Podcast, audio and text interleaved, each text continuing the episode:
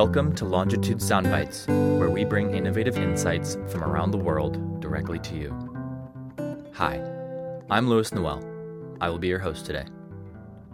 We are exploring the approaches of individuals to contemplation, experimentation, and decision making in scientific and creative fields. For this episode, I had an opportunity to speak with Vivas Kumar. Vivas is a business leader and engineer with executive and commercial experience across the electric vehicle and lithium ion battery industries.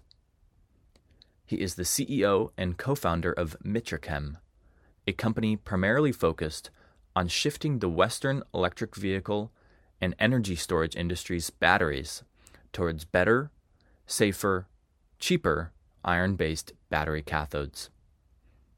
Previously, Vivas was a senior manager in Tesla's battery team, where he was the lead commercial negotiator for multi year contracts representing billions of dollars of spending along the battery materials supply chain. Vivas studied electrical and computer engineering as an undergraduate at Rice University, my alma mater, and earned an MBA from Stanford later on. I was curious about how the engineering mindset differs from the MBA mindset. So we started our conversation with that before diving into his approach to decision making. Enjoy listening.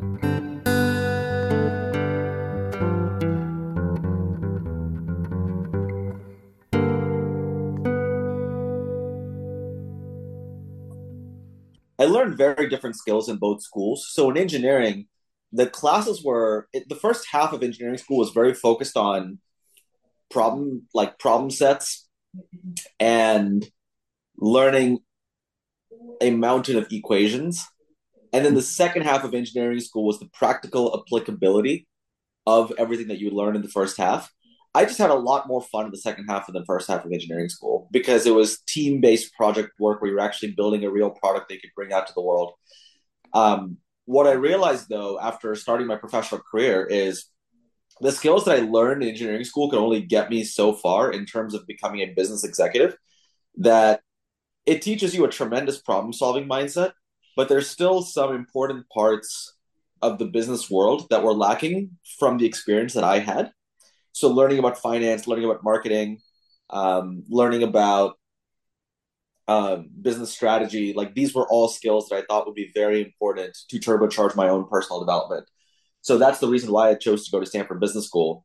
Now, when I went to Stanford Business School, my prerogative was simple. It was to learn topics and take classes that were as little quantitative as possible and as much qualitative as possible. Like it, it, it's quite difficult, and I knew that the problem solving skills that I learned and the math skills that I learned were easily transferable. But taking classes on psychology, on economics, on you know concepts like finance, once again, like it was just very, very different, and I got a very holistic education between the two. Hmm. Yeah, definitely. So recently, I read a writing of Jeff Bezos in which he explained how his job as CEO of Amazon hinged on making a small number of high quality decisions. Is that true for early stage high growth companies like Mitra Chem as well? I completely agree with Jeff. It, it's different because this company is much bigger than mine, mm-hmm. right? But now, like, I'm trying to reduce my time down to making the highest quality decisions that only I can make, that inherently I can make either because I'm the most qualified to make them or because the rest of the company needs the decision from the highest level possible. Absolutely. And as a follow up to that, as CEO of Mitra Chem, what is your process for making important decisions and how does contemplation play a role in it? There's only two types of decisions that I make. One is very rapid decisions that hmm. unblock mm-hmm. problem team, and the second is long-term strategy for the company that will completely fundamentally change the way in which everybody's working. For the former, it's the information that I am privy to and have access to is very important and making sure that there's established lines of communication to get me that information as quickly as possible um, in the easiest digestible way as possible is the top priority for the latter that's having a very trusted and small circle of executives that i can rely on to have you know to, to bounce ideas and engage in active problem solving excellent so i will move to another question that plays off of that Gut instinct or intuition often contrasts with calculated, well thought out decisions, yet both can hold equal value. How do you balance the use of gut instincts with analytical data in your decision making process? And could you share an example?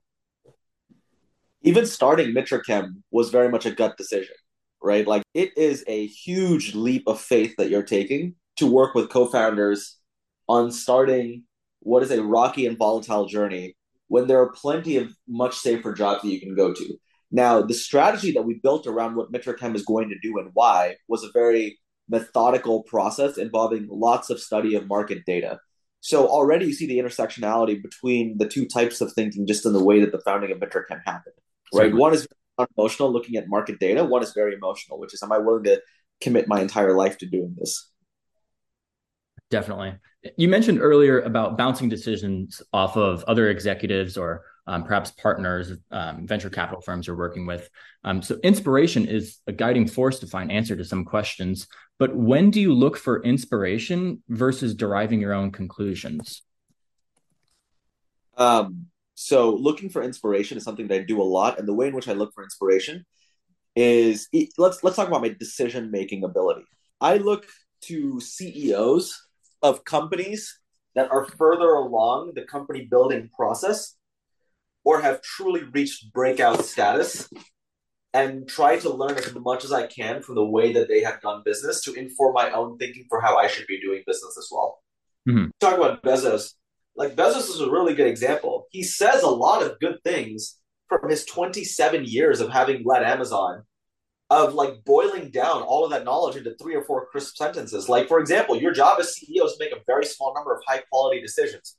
He can know that because he's got decades of experience seeing what actually matters versus, versus what doesn't. This is the other part about being a CEO that like I never understood until I took the job.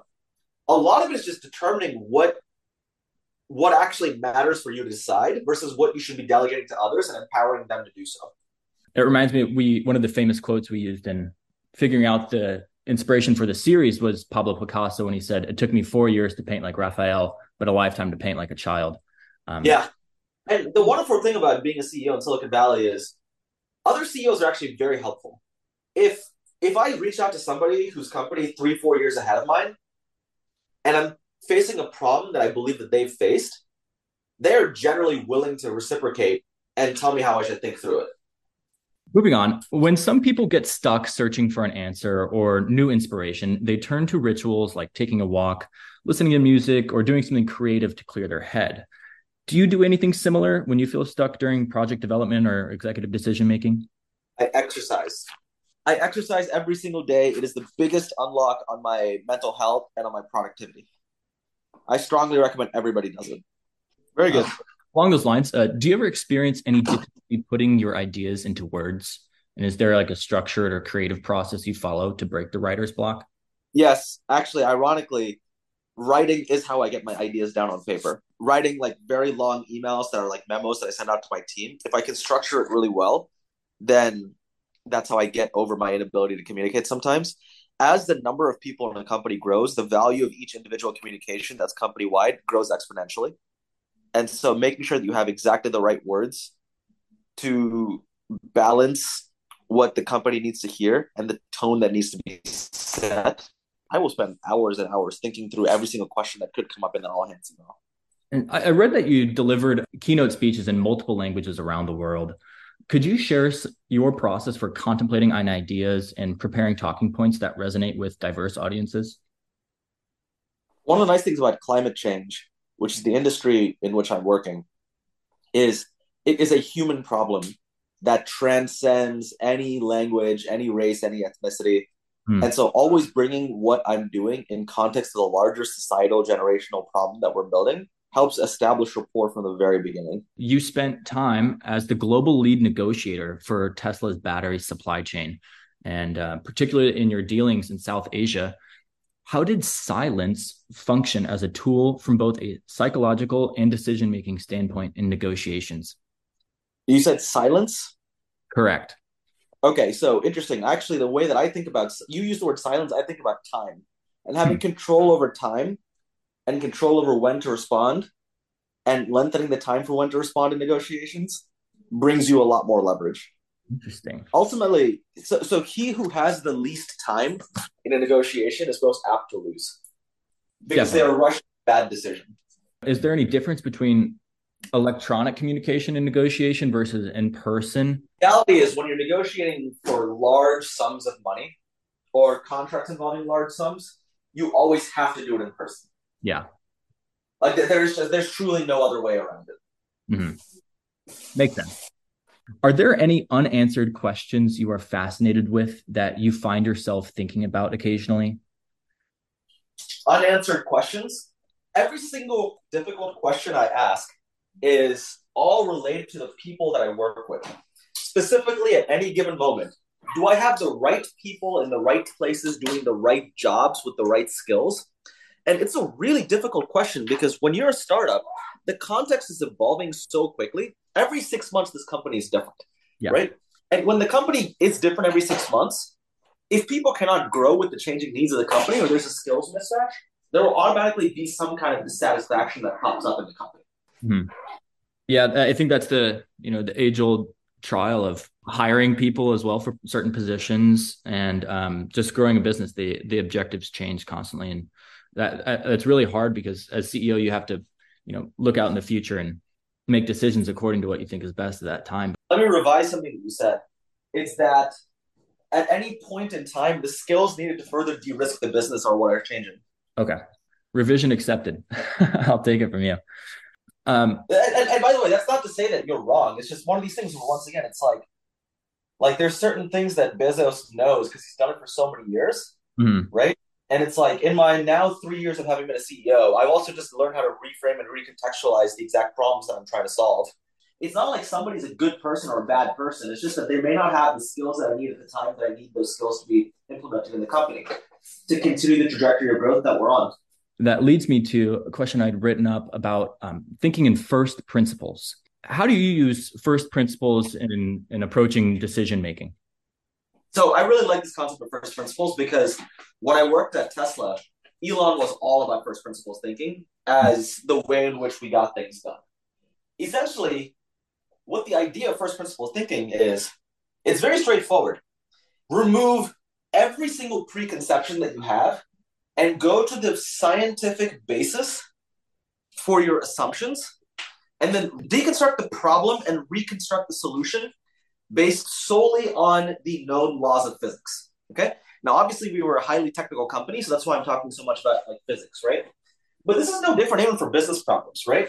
Like, let's take how do you maximize the profit of a company? Start from the very beginning. What is profit? Profit is revenue minus cost. What are your revenue drivers? How can you increase them? What are your costs? How can you decrease them? Right? So it helps to remove some kind of decision paralysis and analysis paralysis when you can recontextualize problems in that way. Yeah, you're exactly right, and that was a really good walkthrough. Yep. All right, my last question deals with managing trade-offs in decision making and, and how to think through them. You know, when when you're determining a, a solution for a problem, it's easy when it's a known problem. And it's like example for Mitra Chem and designing a, a battery architecture for a particular application, very easy. But when you are charting your future into a potentially unknown and having to deal with unknown factors, how do you balance trade-offs in your decision making to potentially have a more stable outcome or higher likelihood of success Yeah, absolutely. The unknown problems are the real killers of any business. Things that you don't know are things that you can't solve for. And unfortunately, by the time you know that it's a problem, it sometimes becomes too late. So the question here is not necessarily how do you solve unknown problems, it's how do you figure them out very quickly. And the only way to do that is just be relentless in questioning. And this just goes back to first principles thinking. Like you reveal problems that you did not know existed before if you just ask a lot of questions. i agree the problems is humans are psychologically biased. After they turn 15, there's a market drop off in the number of questions that they ask, which obviously, you know, it puts them in compromising situations. wait let's touch on that real quick you said after they turn 15 there is a marketable um, drop off in the number of questions they ask There's a noticeable drop off in the number of questions that they ask. huh why do you think that is It's because society tells them to not ask questions anymore. Hmm. Okay what, what's the solution to that The solution that is exactly just It, it is that you have to recognize that you are programmed to not ask questions Hmm. and remove that psychological barrier for yourself. Excellent. That's a first principle solution.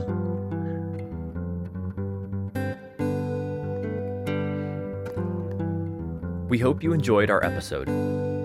What stood out for me from this conversation was learning how Vivas applies a structured engineering mindset to business development.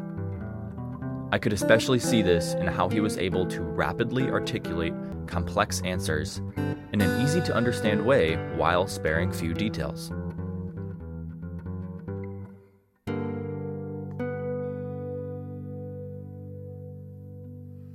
To view the episode transcript, please visit longitude.site. If you're a college student interested in leading a conversation like this, visit our website longitude.site to submit an interest form or to write to us at podcast at longitude.site. Join us next time for more unique insights on Longitude Sound Bites.